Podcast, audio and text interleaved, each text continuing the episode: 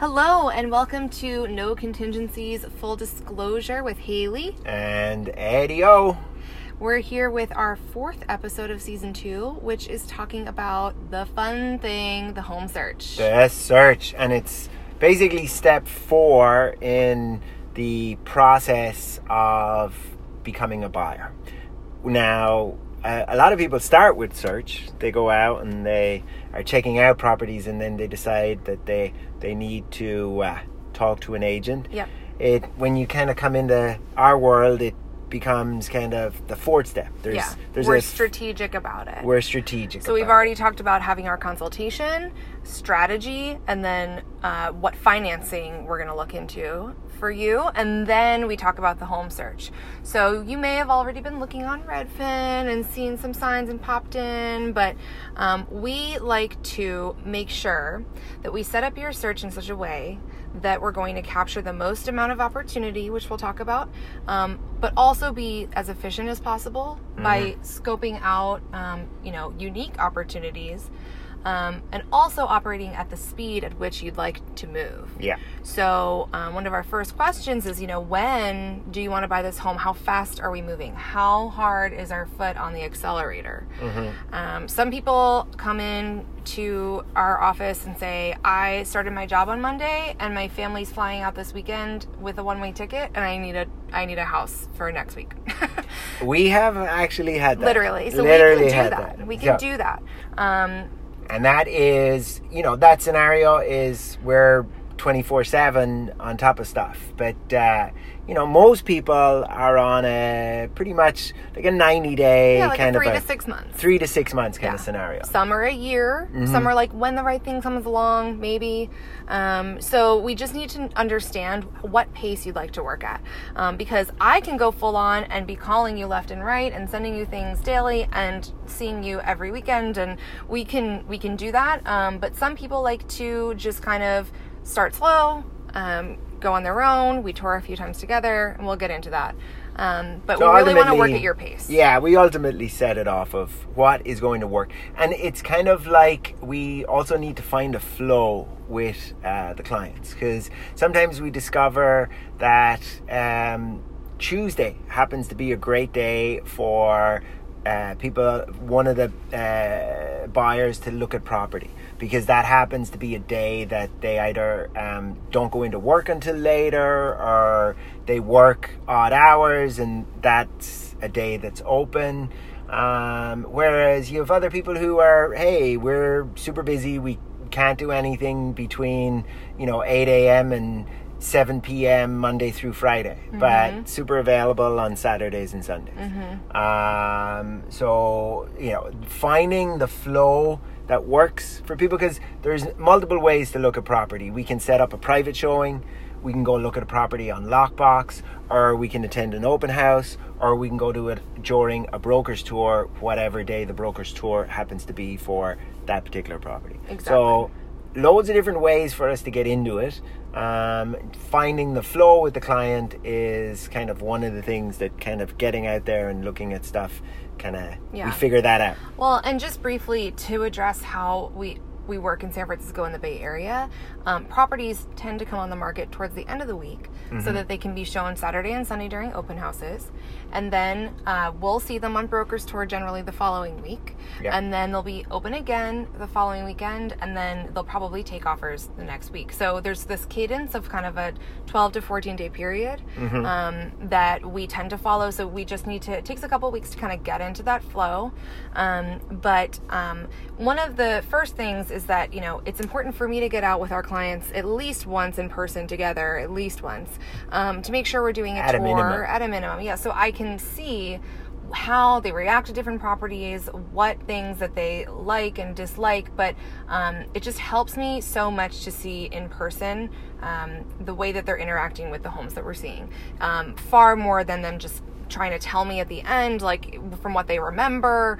Um, it, it really will help to cut time off the whole entire process. And then I think we do have a, a process where you get many people who are like, hey, we live in a flat right now, or we live in a condo right now, or we live in uh, a rental somewhere, or we're new to the area, and you're introducing them, you know, they're like, hey, we want to buy a single family home, and you know, but we live in a, a, a condo in a in a different area, and suddenly they're getting exposed to neighborhoods that are super cool that they just didn't really didn't know existed. They'd heard of them, or they may have been there, or they didn't really know a whole lot about them. But a lot of it's kind of new. So Yeah. touring, touring kind of those areas to get kind of people to get a feel to see like, hey, um, is this an area that would work? Like sometimes um, we have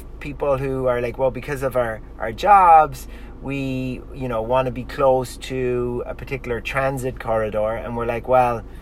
Are you familiar with this particular neighborhood because it gives great access to that spot? And um, they um, and and though that's a, an important uh, uh, an important thing to figure out and touring with as well. Oh my gosh, we are sitting in Haley's new Brit car. can't look. And a garbage truck is backing up so close to the car, I can't even look at it. It's, Can't even look. Nah, he knows what he's doing. He knows Oh, what he's dear doing. So-. All right. but It's it would, over. yeah. If if he damaged this, there'd be no harm done. So, Remember when we started the podcast and my car had been hit? Oh yeah, Yeah, it's I forgot. constant. This is what happens when you record a podcast in a car. Yeah, I forgot about that. Anyway, so uh, where were we? So it, it pains me to be doing the podcast from inside a Brit car. Oh, but that's okay. Eddie doesn't okay. like that I purchased a, a British vehicle. So, you know, let's not alienate our British listeners. Okay. We Now, don't know. I love, and they actually did really well in the uh, last night. They beat the US in uh, the Rugby World Cup. Exactly. I knew that for sure. Kudos, kudos for that. Good Mm-hmm. work there. So, Uh, so back to the subject at hand. I think what you're you're getting at is a lot of people, specifically in San Francisco, when they move here, or you know, when they're young and living and working, and they live on the north side of town, like where there's a lot of apartments, right? Yeah. Um, and that just happens to be where there's a lot of rental buildings, Nob Hill, Russian Hill, Soma, whatever. Single Uh, families aren't just plopped in the middle of Nob Hill. So No. if they're looking for that, they're going to be going towards um, The more southern like southern, central and southern areas. Um, and so one thing that we like to recommend is that you know touring with me is is one thing, but it's there's a lot going on. We're seeing a lot of property. You may not be able to fully absorb the neighborhood. We recommend going to like have dinner in that neighborhood one night if you're thinking about um, Yeah. considering the homes there to get a feel for the vibe of the neighborhood and see if you like it. and same goes for the East Bay neighborhoods. You know, like um, there is, you know, we've time and time again, you get people who want to look at single families who live in an apartment uh, on the north side of town, and they want to look at single families in uh, San Francisco, and the word Bernal comes out of their mouth, and they're like, "Oh, I want, I've heard of this neighborhood, Bernal." And they want to go and look at houses there, but there are so many other Yeah. cool neighborhoods other than Bernal. Yeah, that just happens to be like the closest single family. Well, there's so many single families there, and there's a lot of it- there. It's you know, right by the mission and blah blah a lot, but uh, it's been talked about for many years, so Yeah. so it becomes known. The same happens for people who are going to the East Bay. The neighborhood that kind of comes out of their mouth is Rockridge, or yeah, actually a little bit more now. It's Temescal. Yeah. Um, but there are so many neighborhoods in the East Bay, way more than San Francisco. Oh, yeah. uh, that are uh, super cool. Absolutely. Of course, the East Bay is way bigger. Sure. So, but um, But San Francisco is a lot bigger than people realize. It is. It does not stop at Market Street. No, it, it does doesn't. not stop at the you know Presidio or 19th Avenue. Yes. Um, so it goes much further. Twin Peaks does not cut off the uh, Entire you know, city. The entire city. I so. live in the city and I live on the backside, so Uh-huh. you know I count. Uh, so anyway, we definitely like to make sure to. So when we're when we're throwing the net on what we're searching for, we're gonna throw the net wide. Um, buyers may come in not knowing at all where they want to look, or they may have very particular areas where like I want to live in Rockridge or Temescal or Bushrod or whatever it might be, Or and Glen you're Park like or- great, but you know as we know, this is a very tough market with not a whole lot of inventory all the time, and so and there are great areas that people just don't know about. Yeah. Um, and so we and and we've had people move, especially to the East Bay, to areas that they had never heard of, and they love it, and they have so many friends out there now, and the neighbors are great, like Yeah. just really great experiences, and they're they're, they're never looking back, right? And So- you and it's fun to get to introduce people to to these neighborhoods. Sure, for So, sure. The uh, I I think you know also the uh, the process of um, learning about these different areas. Uh, there is you know so there there are so many factors that come into play um, and a lot of times we've had situations where people have you know a particular budget and they want a particular neighborhood. And the budget they have doesn't match the neighborhood but there is a small percentage of properties that will trade in the neighborhood of number one choice. Um, so where we have systems in place where we uh, make sure we never miss any of those. Absolutely. So, say my budget is a million dollars. We we want to get you the best property at the best price possible. Like that's our goal. We don't we don't say what's your max and go out and try to spend that, right? Um, that's not our goal. We want you to be our clients and our friends for life, and we want to take good care of you. So.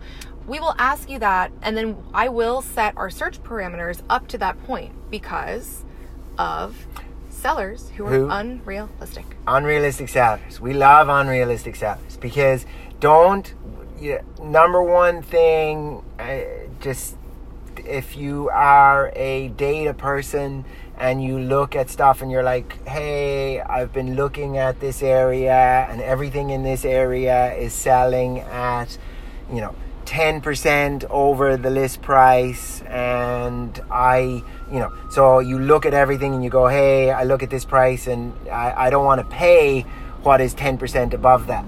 Um, that sounds great in in theory, but you, it doesn't factor in for the biggest scenario that comes into play with real estate, and that's every single property has an individual owner. It's not like a manufacturer who's making you know thousands of these homes who's selling them all at X price.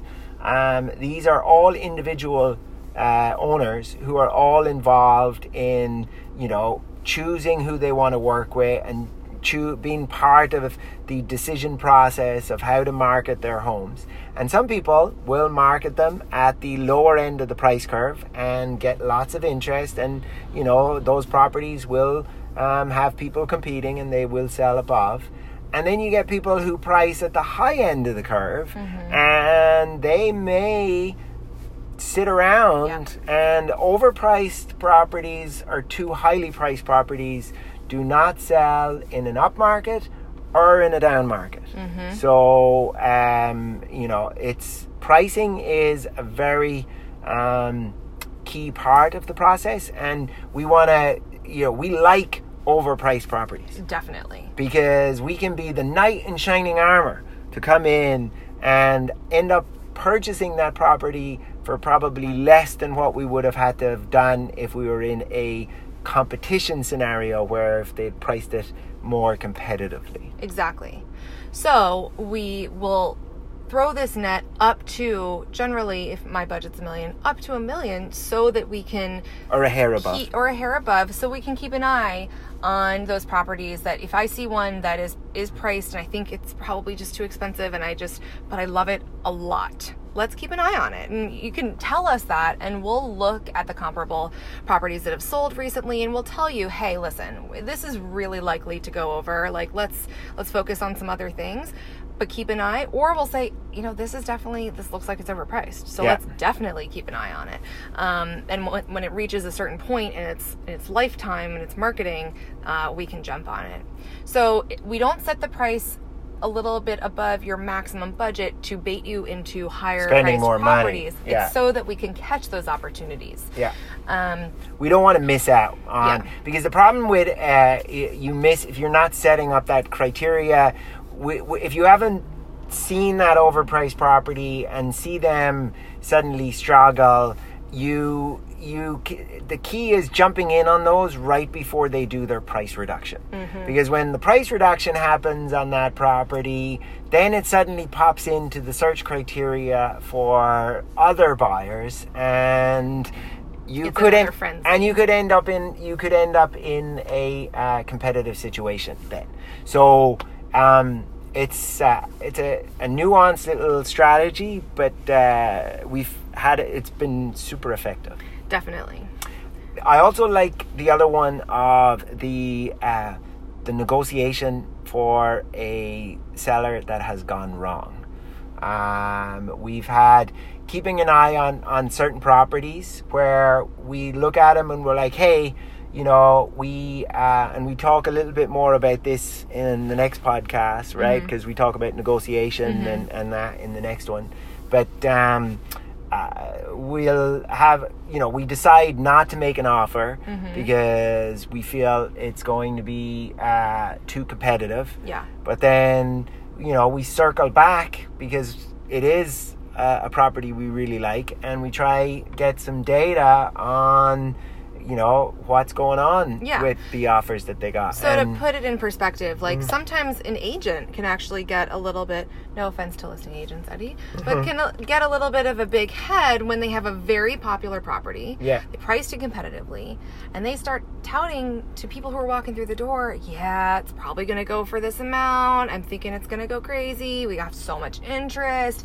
25 people have requested disclosures. It's like a, for a buyer, like, oh my God, on- this is a nightmare. Like I've I've already offered on three properties and I'm tired and I don't want to be in that frenzy again. So I'm just gonna step away. they are listing agents who talk themselves out of uh, they, they talk buyers out of coming forward They scare people, they scare people rightly so. I mean, I if I heard that, I'd be like, oh well, Yeah. I guess I'll just knock. I'm, I'm gonna bow out of that. It's a waste of my time and energy. but it is counterintuitive of what they're doing. They think what they're doing is is they're they're making each and every buyer uh, competitive. Yeah. Whereas They're like, that's "Ooh, I gotta offer oh, 1.8 now." I got to do this or I got to do that or you know. Uh, but um, but it can backfire. it can backfire. and when it does, it's it's somebody has to be there to pick up the pieces. So, you know, if I see a property that I know that they took offers on X day and then four days later they're still active, why are they not in contract? Why have they even- not changed the status to contingent or pending? You know, what's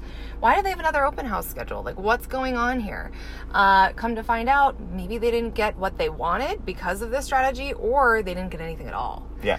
Which happens like it, it that's not uncommon and so we love when that happens because then we can come in and knight in shining armor or what's the girl knight Uh, a dame Yes, a grand dame. a dame in shining armor showing up to win the property at the price that we when they're it for. wearing armor, they all just look like knights. So well in game of thrones brienne brienne what was it? she was a she they knighted her um, even though she was a girl oh, okay. So I feel like it's acceptable. Anyway, so so we like to find these little opportunities where um, we can get the property that we thought everybody was going to go after, and then nobody did. and nobody did. Um, yeah. The other thing too is disclosure packets. yes.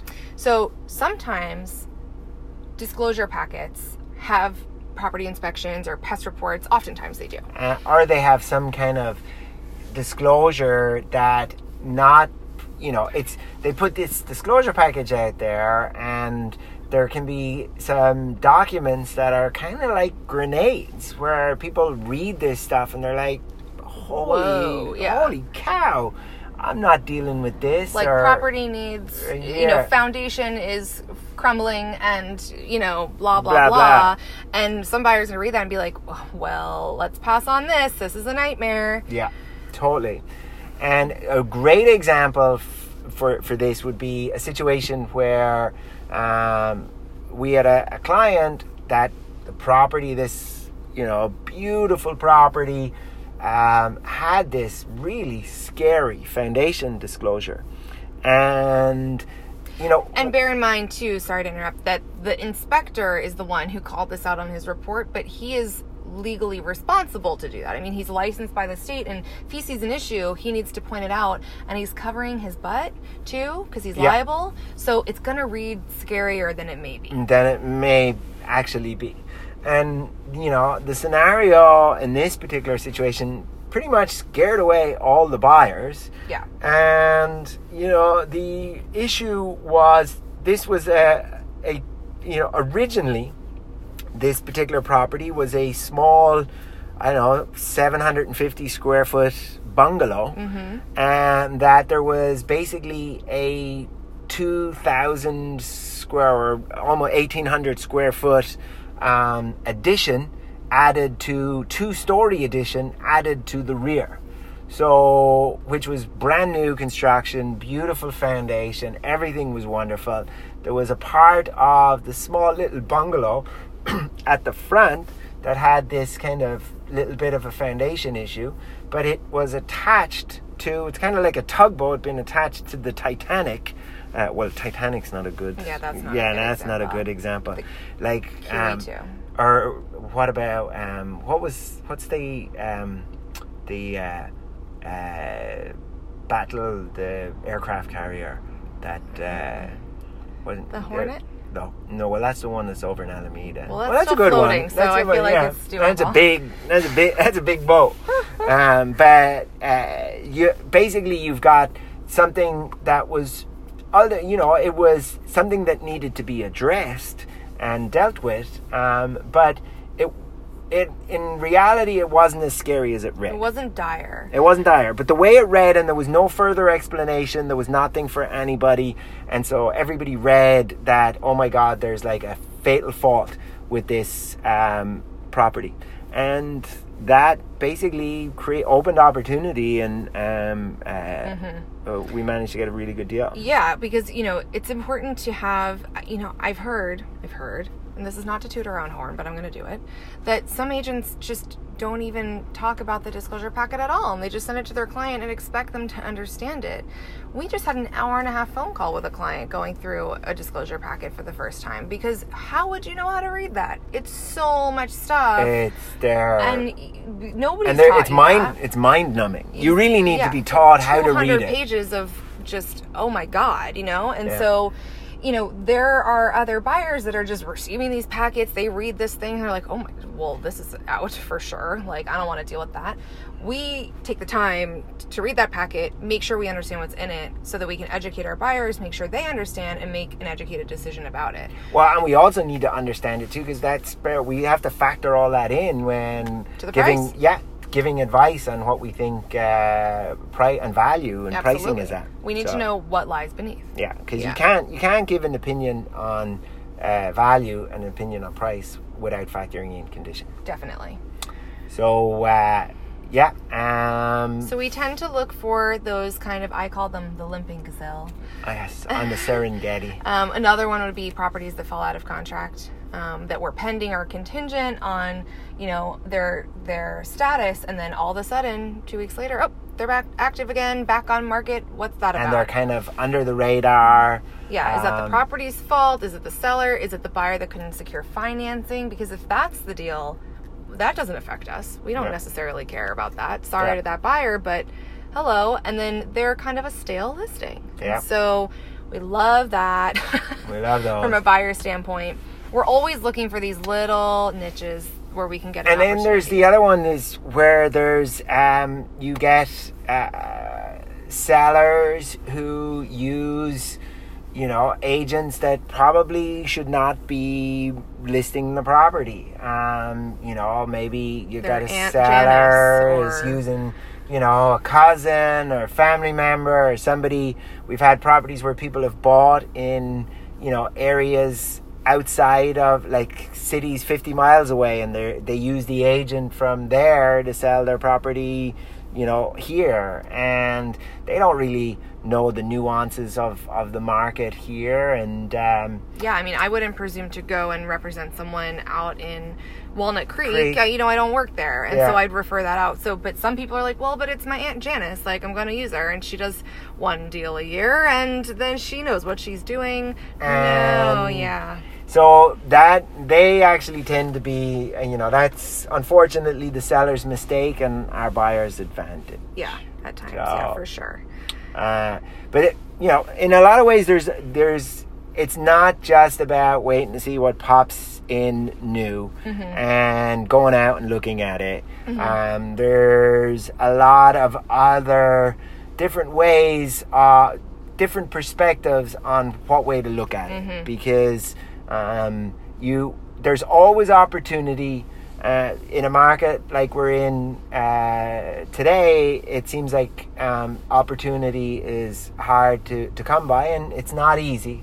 But there is It's always you look for it. opportunity, and, And- if you know how to look for it. Yeah, and I guess the the final thing too is um, not all properties are listed on the multiple listing service, so they're not publicly listed to everyone, and they're not popping up on Redfin and Zillow and whatnot. Um, they're being sold off market, and we as um, agents belong to certain groups and have certain relationships where we know about these properties that are being sold off market. Um, maybe before they come to market, they're you know the seller doesn't want to stage it and do the whole thing, and so they're like, "Can I just sell it at this buy it now price?" So we have access to properties that are not necessarily public, which Yes. can definitely help with um, avoiding that competition. Yeah, that gives an opportunity. A lot of times, there some of the properties they will sell before they hit the MLS, and um, um, those can be opportunities. Uh, but a lot of times within the networks that we have, uh, we have a heads up on stuff. You know, before it hits the market, they won't sell it beforehand, but we at least we know about it and we're ready for it when it comes out. So Yeah, uh, definitely. and it doesn't kind of clog up um, our our process. Yeah. So shall we? What about some of the stuff that we like? To? What about our call? I think that's a Yeah, super important so- thing to talk about. We use a tool, um, you know, called RealScout. So I set up a search, an initial search for our clients when they sign up with us on this system. Um, I really like it, and I think our clients really like it because it allows us to interact directly in that system, like via an app. Um, you can, as a buyer, tell me "I- I'm rating this four out of five stars. This is why. I can mark the different features that I like in a home, and as such, um, properties will be highlighted because of that. Um, it's Yeah, just like a very can- easy system to use. You can pick out search criteria like Mm-hmm. I really have to have a uh, kitchen with a professional stove. yeah. and that is not a search criteria that exists anywhere else. This company actually has people um, that they pay to go through listing photographs Mm-hmm. and pick out all of the items that are not in search criteria and actually create that search criteria. So it's super customizable. So- it's super personal. You can do your own searches. We're interacting anyway. So you're getting um, these emails of, of you know what's being matched, and then on Friday you're going to get an email with all the open houses of the things that you like, and you know which is great. But I like we like to connect with our clients at least on a Monday or a, fr- or a Friday, um, Depending before on- the open houses, yeah. so we can go through and you know I I like to comp out and you know price out what a listing may sell for. So if you're looking at it and you're like, is this just going to go crazy? And should I not even look? And I look at it online and I comp it out and I'm like, yeah, you know, they might, there's These only two hours to go see stuff. So you Yeah. might prioritize and knock that one out. Um, and so, So, ahead of time, you're you know where they are on the price curve. Are they low on low price on the price curve with a with a high trajectory, or are they already at the peak of the trajectory? Mm-hmm. Um, Exactly. And so that allows you to be more efficient with your time in terms of when you're going out scouting from two to four on a Saturday or Sunday. Um, and, uh, or so sometimes we'll connect on a Friday for like 20, 30 minutes on the phone just to like go through everything from the week. Like there's texts and emails and calls and, and whatnot. Um, just and we clears like out to- all the stuff and yeah, gets we like a clear just- path. Exactly, and make sure we're all on the same page, um, and that we're addressing anything that needs to be addressed, and we're getting disclosures for whatever we need to, whatever it might be. Um, planning for that the coming weekend. Alternatively, some people like to connect on a Monday when they've seen all of the stuff on the weekend, and kind of want to debrief about what they saw. Um, and, and then set us up for tour. Exactly, Which, depending on where the area is, it's usually like a Tuesday uh, or Monday or Thursday. Um, it just depends on the area. where we go and tour properties. Either we're previewing them for you because you didn't get to see them yet, um, or and we're giving you your, uh, the feedback, or we're reviewing them because you saw it and you liked it and you have questions or you, you just want to make an offer and we, we need to see that property um, so we can make a proper assessment of value um, and give you our feedback. And so that's what we do on uh, Mondays and Tuesdays and Thursdays. And um, and you're welcome to come with us anytime so buyers can join us on that it's not exclusively for brokers Yes, and, and not agents. exclusive. um, and it's actually i love taking clients during that time because you're not surrounded by 20 other clients Yeah, you're not buyers. you know, it's a bunch of other agents, and it's, you know, there's on Brokers Tour, you're dealing with like the level of efficiency, everything's open, and, Mm-hmm. Yeah. You know, they're, uh, if you do tour with me we're probably running in and out quite quickly yeah, um, parking on sidewalks sometimes doing the, there's a lot to see. doing the realtor part. There's a lot to see.